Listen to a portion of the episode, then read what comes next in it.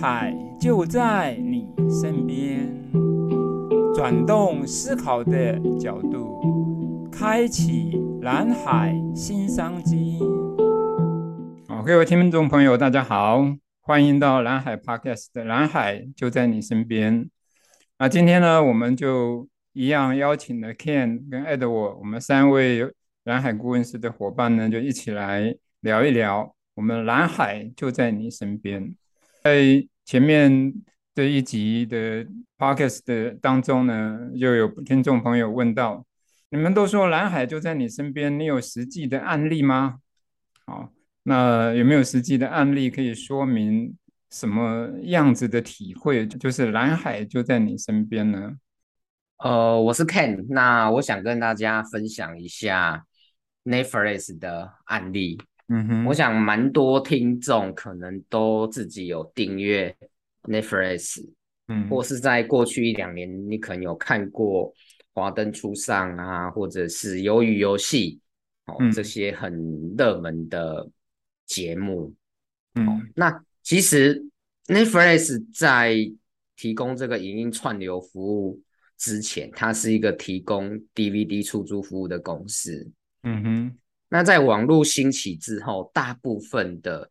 提供 DVD 租赁的公司能做的事情就是加一个网站，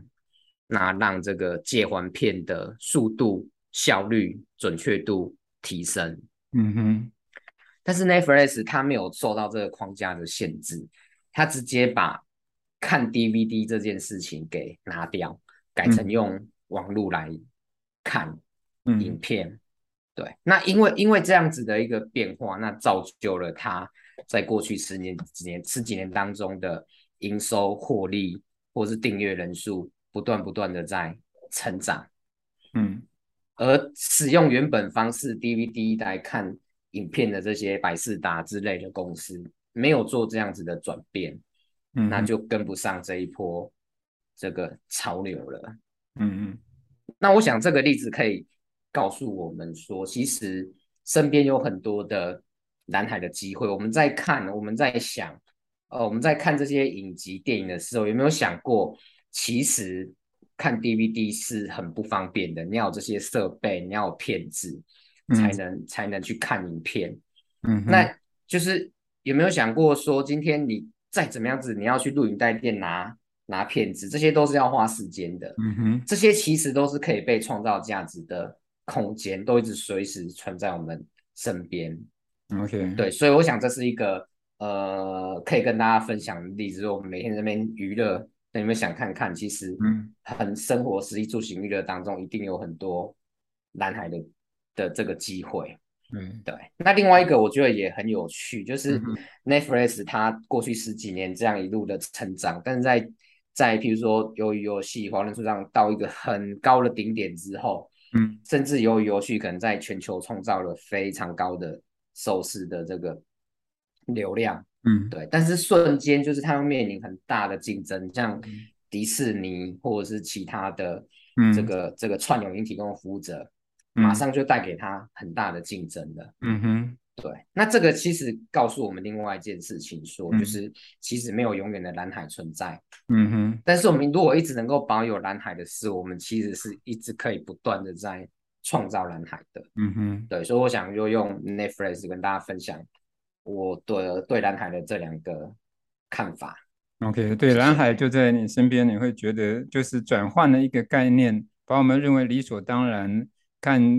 那个电影看那个剧就是要用 DVD 这样一件事情，其实是透过网络串流以后，其实就可以透过网络解决掉这些的困难哈。那对我来讲，有一个相对类似的例子，就是 Nike 啊，Nike Plus 啊，Nike 大概在两千零一年的时候看见一个新的趋势，就是跑步的人呢，耳朵上面都多了两条白线。因为 iPad 出来了，那 iPad 出来以后，大家听音乐这件事情变得简单了，所以当时的 Nike 的执行长他就说，跑步听音乐这件事情呢、啊，应该是会带来一个风潮，那是对 Nike 是一个很好的事情。但是大家想想说，Nike 卖鞋子要加音乐，鞋子要加音响嘛，很多东西都不太可能，对不对？但是 Nike 其实是转动了一个概念，就是说要听音乐这件事情啊，其实有很多麻烦。你一边跑步要一边听音乐，那个的意思就是说你要选择音乐清单，哦，这是一件事情。跑步者要能够有自己喜欢的音乐清单，啊，这是需要下点功夫的。第二是光你跑步的路线，平常在家里你没有问题，但是如果你出差，怎么找到好的跑步的路线，其实是另外一个问题。那对跑步者来讲，其实跑步是一个个人的事情，跑步的过程是蛮孤独的。但是你跑步破了纪录，又没有人知道，其实呢，那个感受是好像很索然无味，对不对？哦，所以 Nike 把这些东西集合起来，那其实他用了一个很重要的观念的转变，因为过去我们买东西呢，就是买完球鞋或买完任何东西以后，都跟这个厂家就没有关系了。Nike 转变的那个概念是说，当你买完 Nike 的鞋子以后，我提供给你 Nike Plus 的 APP，那你从这个 APP 里面，你在跑步，你在搜寻路线。你在分享音乐清单，你在跟朋友串联成社群，然后可以分享彼此跑步的成绩。好，当你跑步在这个族群里面，你已经打破记录了，可能会激励其他的伙伴来一起跑步。那甚至在这 APP 里面，它也提供了那个跑步的教练，哦，个人的教练。所以当二零零六年 Nike Plus 这个 APP 上来了以后，Nike 在美国市场的市场占有率就从百分之四十九跳到百分之六十一，一年之间，哦，尤其在运动鞋那么竞争的一个市场里面，突破百分之十的市场占有率，真的是非常不简单的事情。但是 Nike 有做了很大的科技创新吗？没有，它是转变了一个概念，买东西之后才是你跟 Nike 的关系的开始。哦，它让整个使 Nike 的使用者跟他建立的非常紧密的关系。那我是觉得这是对经营来讲，你转换了一个观点，其实蓝海就开创出来了，所以才说蓝海就在你身边。关于蓝海就在你身边的实际的案例哦，嗯，我想到就是很多年前，我那时候还在南部工作。嗯，那那时候，嗯、呃，就是公司接了一个大单，就是 Dale 的啊，Dale 的机壳。那那时候就是 Dale，他就觉得就是，呃，我要一次购足，所以你们除了就是做完漆壳之后，然后我需要喷漆啊，嗯，所以那时候就是公司就是，嗯、呃，就是，嗯、呃，买了几十台的那个机械手臂。那买东西容易啊，那谁来操作嘞？啊？所以就发现，哎，碰到问题了。南部根本没有，就是，嗯、呃，对于机械手臂熟的工程师啊，嗯哼，这些工程师都在土城啊，嗯，所以那时候我在里面担任 HR，然后就碰到这个难题，嗯，所以那时候我们就在想，脑力激荡就在想说，哎，那这样怎么解决啊？所以后来我问了一个关键的问题，我说，哎，那。在做这个啊机械手臂涂装的时候，最关键的是什么？嗯，我是最难自己培养的。主管他就说，那其实最难培养的就是调色啊，就你怎么能够那个调到那个精准的颜色啊？嗯，那你这个调色调好之后，那其实机械手臂的那些操作呢，其实可以找那个就是就是供应商啊，他来教啊，就是手把手来教就可以了。嗯。所以我们呃转换一个思维之后，我们就会想说，哎，那如果是要调色，那南部嗯、呃，其实做安全帽的最多了啊，做安全帽，啊，其实他们对精准调色这方面的人蛮多的，所以我们就朝这个方向就去找了，大概嗯、呃、十几个啊这方面的技师啊，然后他们找进来之后，我们就花了一个月培养他们一些城市的设定啊啊，怎么去换线啊。那我们就解决这个问题了啊。他找的人其实成本也比较低啊。其实他他们因为安全帽的整个那个公司本来就比较低了，所以便是说我们提供的一些薪资福利，他们也觉得非常满意嗯哼。所以在这个历程呢，其实我们看的就是说，哎，当我们用直线思考可能没办法解决的一些议题啊，嗯，那当我们就是能够呃跳脱框架或转换转换概念来思考的时候，就会看到一些新的可能性。嗯哼。所以这是嗯、呃，我对于蓝海就在你身边的一个呃亲身的经历。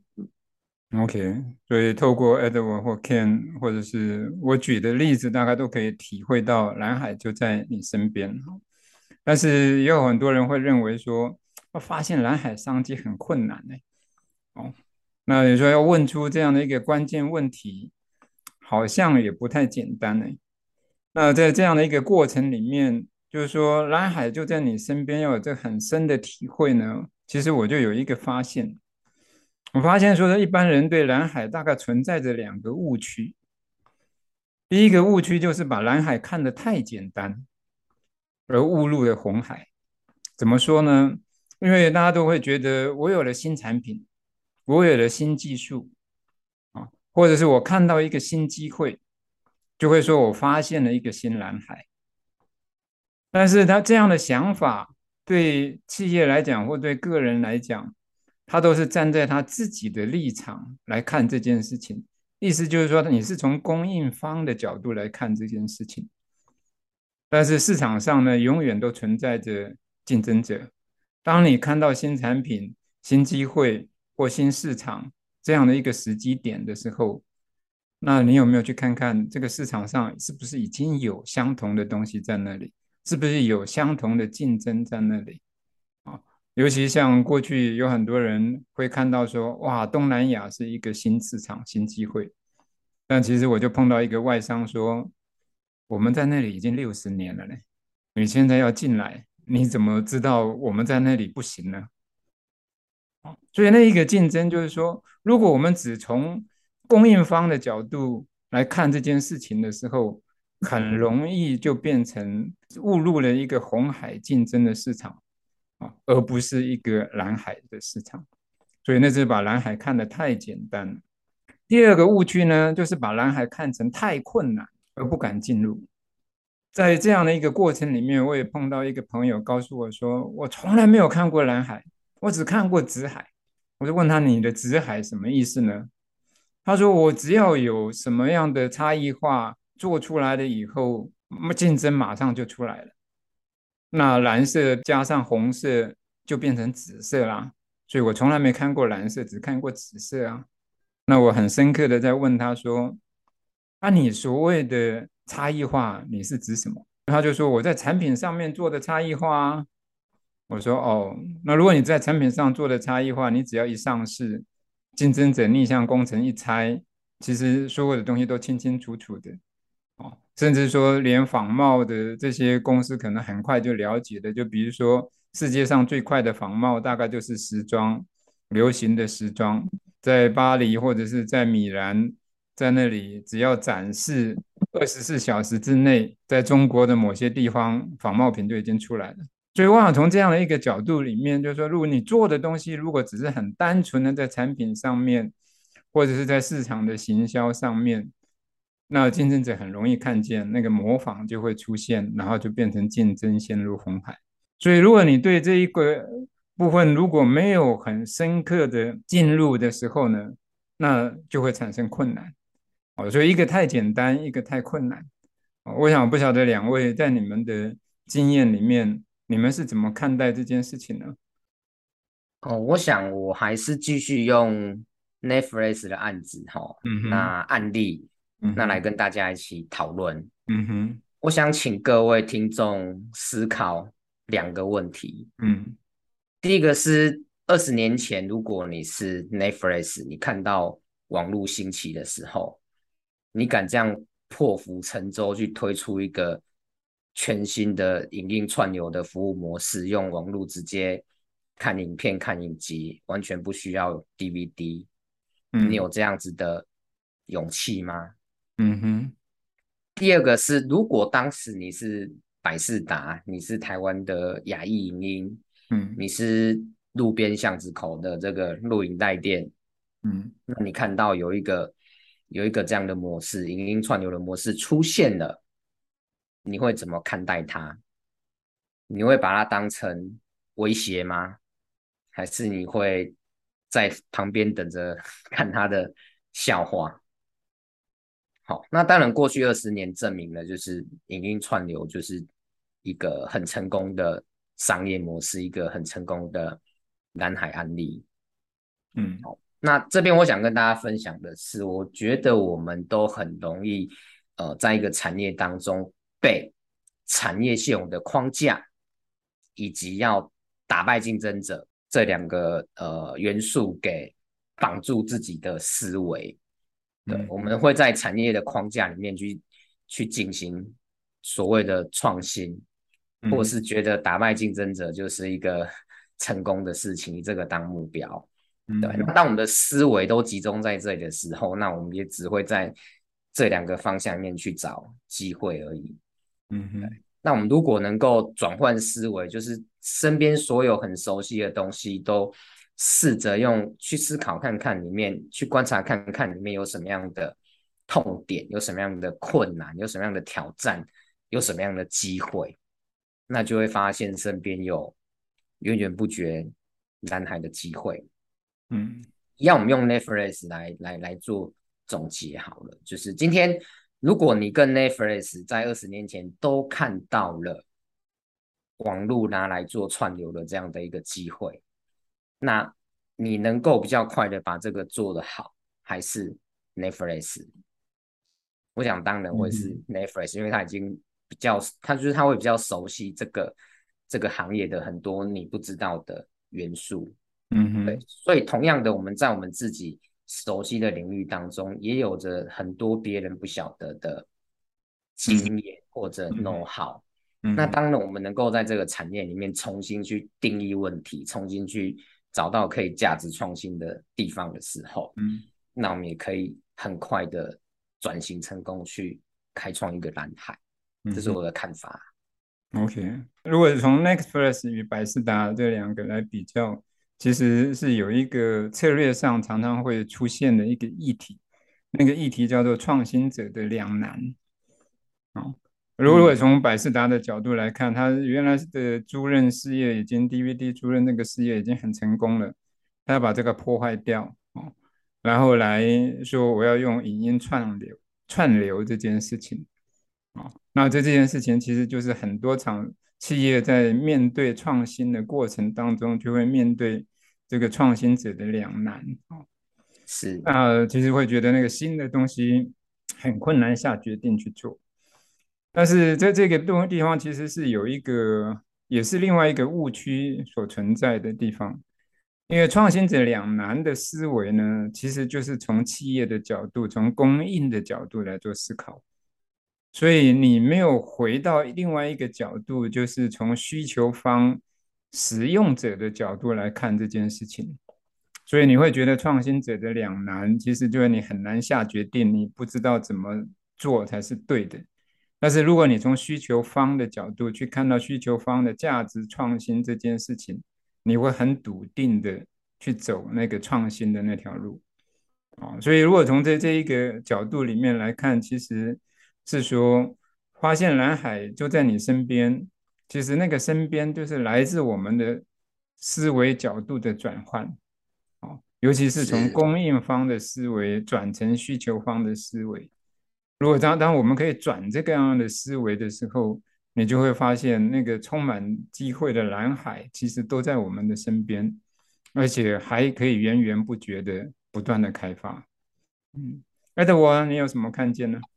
嗯、呃，刚刚 Ken 跟 Alex 其实已经分享了很多了哈。嗯，那我呃就是补充回应一下，就诶，那为什么一般人觉得发现蓝海商机很困难？嗯，那为什么我们会说蓝海就在你身边啊？嗯，那我像我刚刚分享的安全那个就是呃机械手臂哈，然后我们就是找那个就是懂安全帽调漆的人来做啊。那这部分我们可能在日常生活当中，我们转换我们思维的眼光，就会看到可能性。嗯，不过，嗯、呃，这是不是每一个人都可以这样子呢？嗯，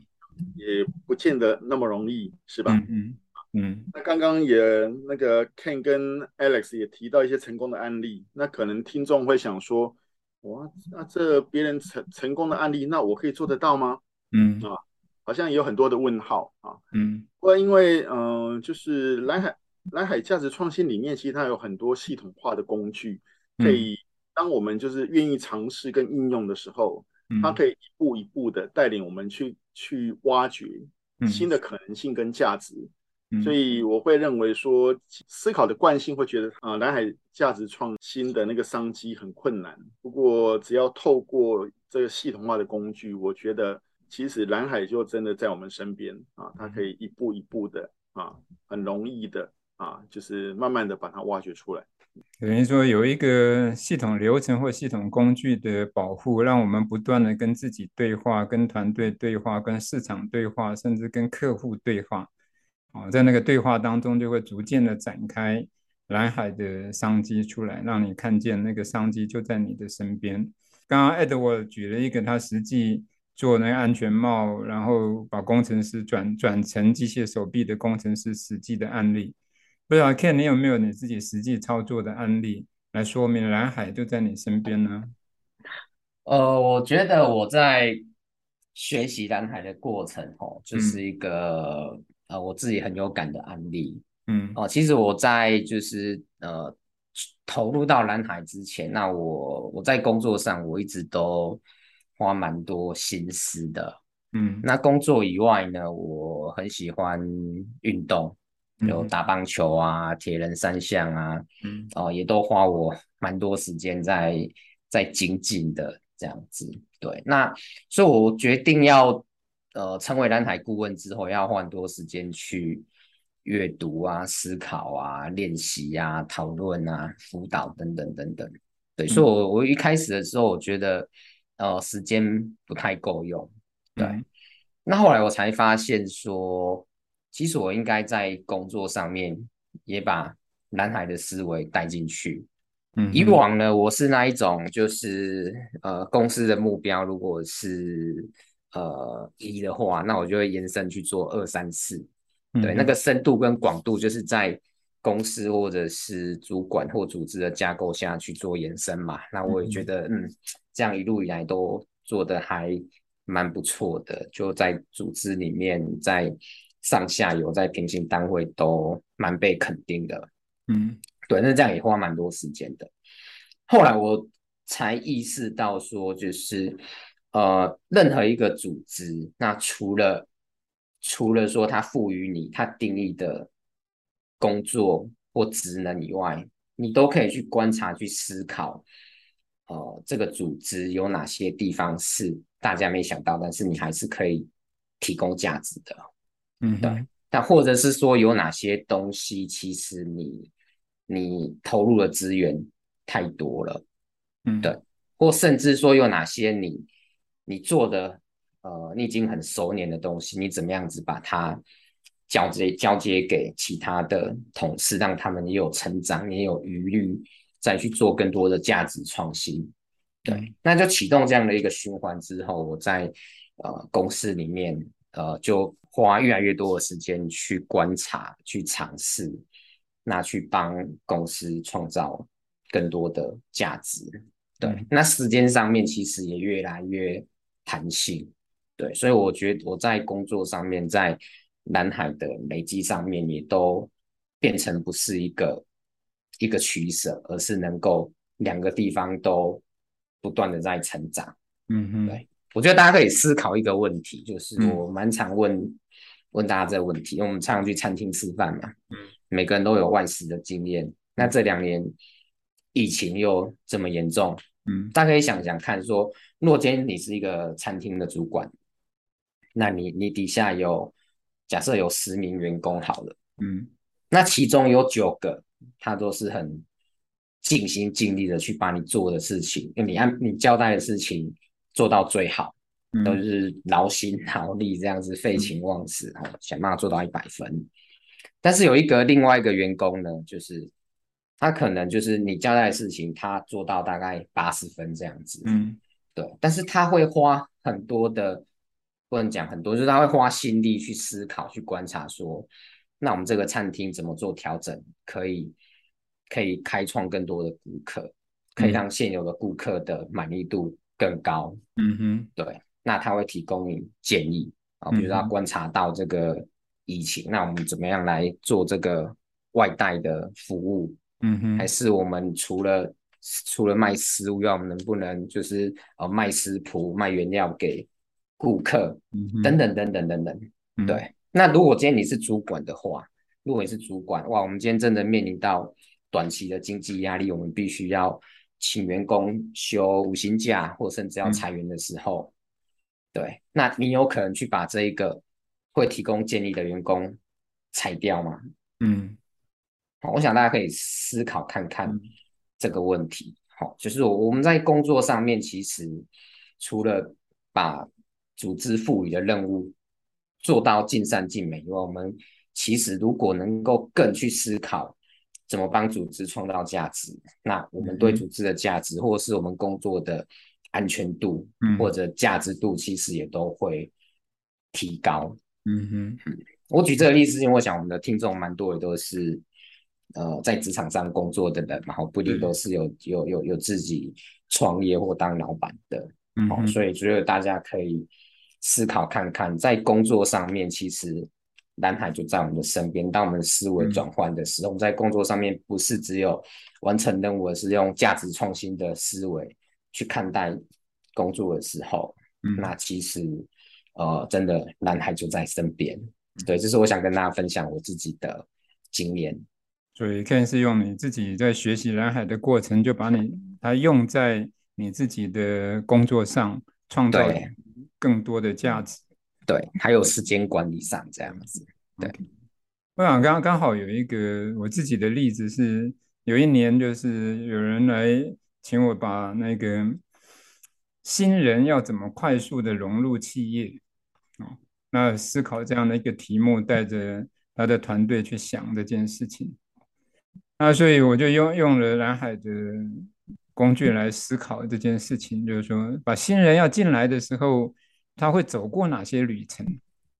那在这些旅程的过程当中，每一个新人他可能会碰到什么样的痛点？那在什么时候这些新人可能就会挫折，呃会产生说可能就离开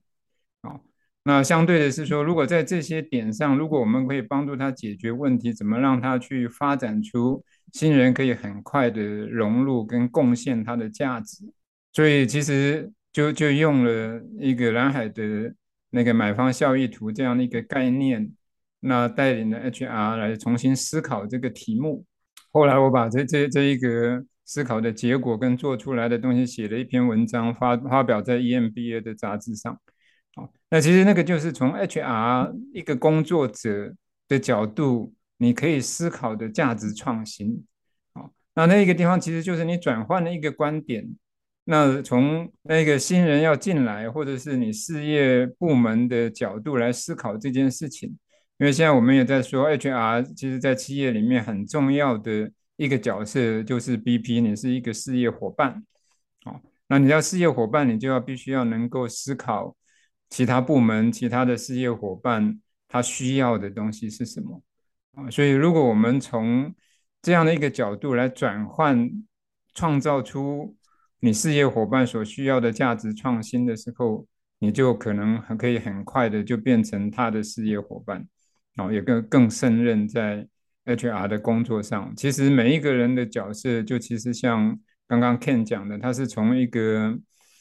管理者的角色来想，哦，那从工作者的角色，你怎么变成管理者？从管理者的角色怎么变成经营者？哦，那其实也都可以有这样的一个思维的框架的转换，思维的角度的转换，从实现工作、完成目标，变成是创造价值。啊，我想在这个地方是很重要的一个转换。不知道艾德我有没有其他的补充？如果怎么样来体验蓝海就在你身边啊？那我的经验里面就是实践啊。嗯，因为蓝海里面它有很多的工具，呃，蓝海里面有六项途径啊。嗯，那六项途径里面呢，它有一个工具就是破解顾客链啊。嗯哼，我记得我有一个朋友就是有一次在谈到，就是哎，他在打一个客户，就是一直打不进去。嗯哼，那个时候我就联想到，哎，那是不是我拿这个破解顾顾客链这个工具来讨论，来跟他讨论一下啊？嗯哼，这个这个工具呢，里面就是呃，顾客呢，整个顾客链就分成就是采购者啊、嗯、使用者跟影响者啊。嗯、那我那个朋友当初他的他的焦点就直接放在那个采购者啊。不过就是他对于那个就是影响者，其实他没有花心力在在他身上啊。那这个影响者就是他们的那个研发单位啊。嗯、研发单位其实他是很有那个就是发言权的，就是这个研发单位他对于就是他这个机器到底可不可以用，可以帮到他什么，其实他就是他只是提个规格就过去的，所以他没有跟这个影响者有深度的沟通。嗯，所以造成就是他在跟采购在那边谈的时候，再怎么谈都谈不下来。嗯，啊，那包含那个就是呃使用者啊，使用者就是制造单位啊。嗯，那制造单位在使用的过程当中，其实他们也有一些声音，其实他们有收集到这些声音。嗯，啊，所以透过这样的一个工具讨论之后，他就发现其实他有一些做不足的。啊，嗯。就是对于使用者跟影响者的沟通啊，嗯，所以他后面就花了一点时间去跟呃这两个族群的人去深度的讨论，那收集他们的的困难点，那也就是让他们去感受到他有努力帮他们解决，嗯，后来他这他这个单他就谈成了，嗯啊，所以就是对于就是嗯、呃、蓝海就在你身边，我觉得他只要他是需要透过持续的实践，啊。嗯那当我们就是有这样好的系统的工具，我们随时就去思考怎么用它，嗯，怎么在不同的场景用它，嗯，啊，我觉得它就会逐渐产出价值。嗯，对，我想在整个实践蓝海的过程当中啊，对我来讲最深刻的那个体会，就是要从那个做中学的态度来展开啊，哦，就就跟像博文讲的一样，就是说。我拿了一个工具，怎么帮助业务去打开顾客的大门？但是这个打开顾客的大门，需要一步一步的往前去尝试。啊，当你其实用一步一步往前进的角度，其实当你会用一个工具以后，其实那个门一打开，下一层的门你就会看见，那你就一层一层可以进得去。哦，那如果你不从这这样的角度来看，一下子就就想说把它穿透到底，其实是有困难的。那个困难不是在于说那个工具不好用，或者是系统思维不好用，那个困难是在于我们自己的思维的转换，需要一层一层的打开。哦，你如果能够把理所当然的思维一层一层的打开，尤其从自己打开到团队的打开，到说跟这个工作相关的人，包括到顾客也能够打开。哦，那在这一个过程，其实就是从做中学的角度。啊，来引导大家从思维的转换啊，那思维的转换，其实我会觉得最重要、最重要的一个思维转换，那个是来自于说供应方的思维要转成需求方的思维。那因为如果我们把这个思维能够转换，那就可以很快的看见充满机会的蓝海就在你的身边。这是我在。引导企业在实践蓝海策略，或者是在做策略规划的过程当中，最常体会到的东西。啊，对你们来讲，Ken 跟 Edward 有没有在发现蓝海的这个经验当中，你最深刻的体会是什么呢？有没有觉得你最重要的秘诀在哪里？呃，我我觉得，呃，任何的人事物，那嗯，都。不容易说有一个最重要的点去打动所有的人，嗯哼，对。但是蓝海对我来讲，我觉得最重要的体会或要诀就是，它是在探讨商业的本质。对，这我们在上一集有聊过。那我一直一直被这一点所深深的吸引跟着迷，这样。那在不断的学习跟推广的。过程当中就获得越来越多、越来越强大、很正向的回馈，嗯，所以那个那个齿轮就这样越转越顺啊，越转越美丽这样子，这是这是对我来说。那我也想趁这个这个机会，我想给 观众一个听众一个建议，就是，嗯、呃，也许大家可以很随机的哈，就是挑个五集我们的节目来听听看看。嗯哼，好，那这五集一定会听到很多不同的故事，嗯哼，不同的观点，嗯哼，那不同的问题，哦，这些都是在我们平常的生活当中可能比较没有想象过的思维观点。嗯哼，好，那如果呢，在这这个五集，也许两三个小时的时间里面，那有任何一个观念，它改变了你，让你受用一辈子，哦，那我觉得那个是非常非常值得的事情。嗯，对，这是我的看法。OK，所以呃，先从自己体验一下这些蓝海的观念跟你的关系，或者是从这些故事里面去看见你怎么去连接的那个观点。如果有这些收获，其实就已经是很重要的蓝海的开始了。是是是。OK，艾德我呢？嗯，那我觉得最重要的要诀就是，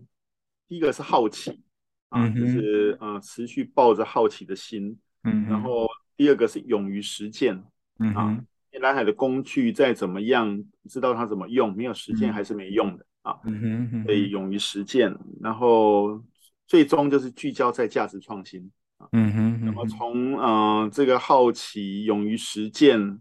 这些工具的一些历程啊。那最终就是我们能够产出价值创新的新的可能。嗯哼，我想从身边开始，然后一步一步的往前走，所以引导的那个方向，其实是我们怎么去创造出新的价值啊，然后把那个新的价值带给你的使用者，带给你的顾客，甚至带给你周边的人。所以那个对自己来讲，其实就是一个价值创造的过程，或者是自己理想实践的那个过程。所以蓝海就在你身边，其实重点是在于说，我们怎么在透过这样的一个观念思维的转换，变成我们的一个生活的态度。所以我们可以不断的保持有蓝海的思维、蓝海的观点，就像艾德我讲的说，一直有好奇心啊，一直来探索那个最本质的东西是什么。所以刚刚 Ken 讲说，那个商业的本质。其实，如果用简单的话来讲，我们台语不是有一句话吗？就是做生意的儿子很难生啊。嗯哼，是心里心里给他拍生。哎，对啊。但是这一个角度，其实就是说，你会在这做生意，这事业的本质，你如果没有掌握住的时候，你确实很多东西你进不去。但是如果事业的本质，那个逻辑思维你已经掌握住的时候，你就会觉得这里乐趣无穷，生生不息。我想蓝海就在你身边，其实带给我的感受最大的其实是在这里。很谢谢 Ken 跟 Edward，我们一起来讨论这样的一个题目，也谢谢听众朋友在收听这一集，欢迎你继续收听，找到你的蓝海在你身边。谢谢，谢谢大家，再见，大家下次见，好，下次见。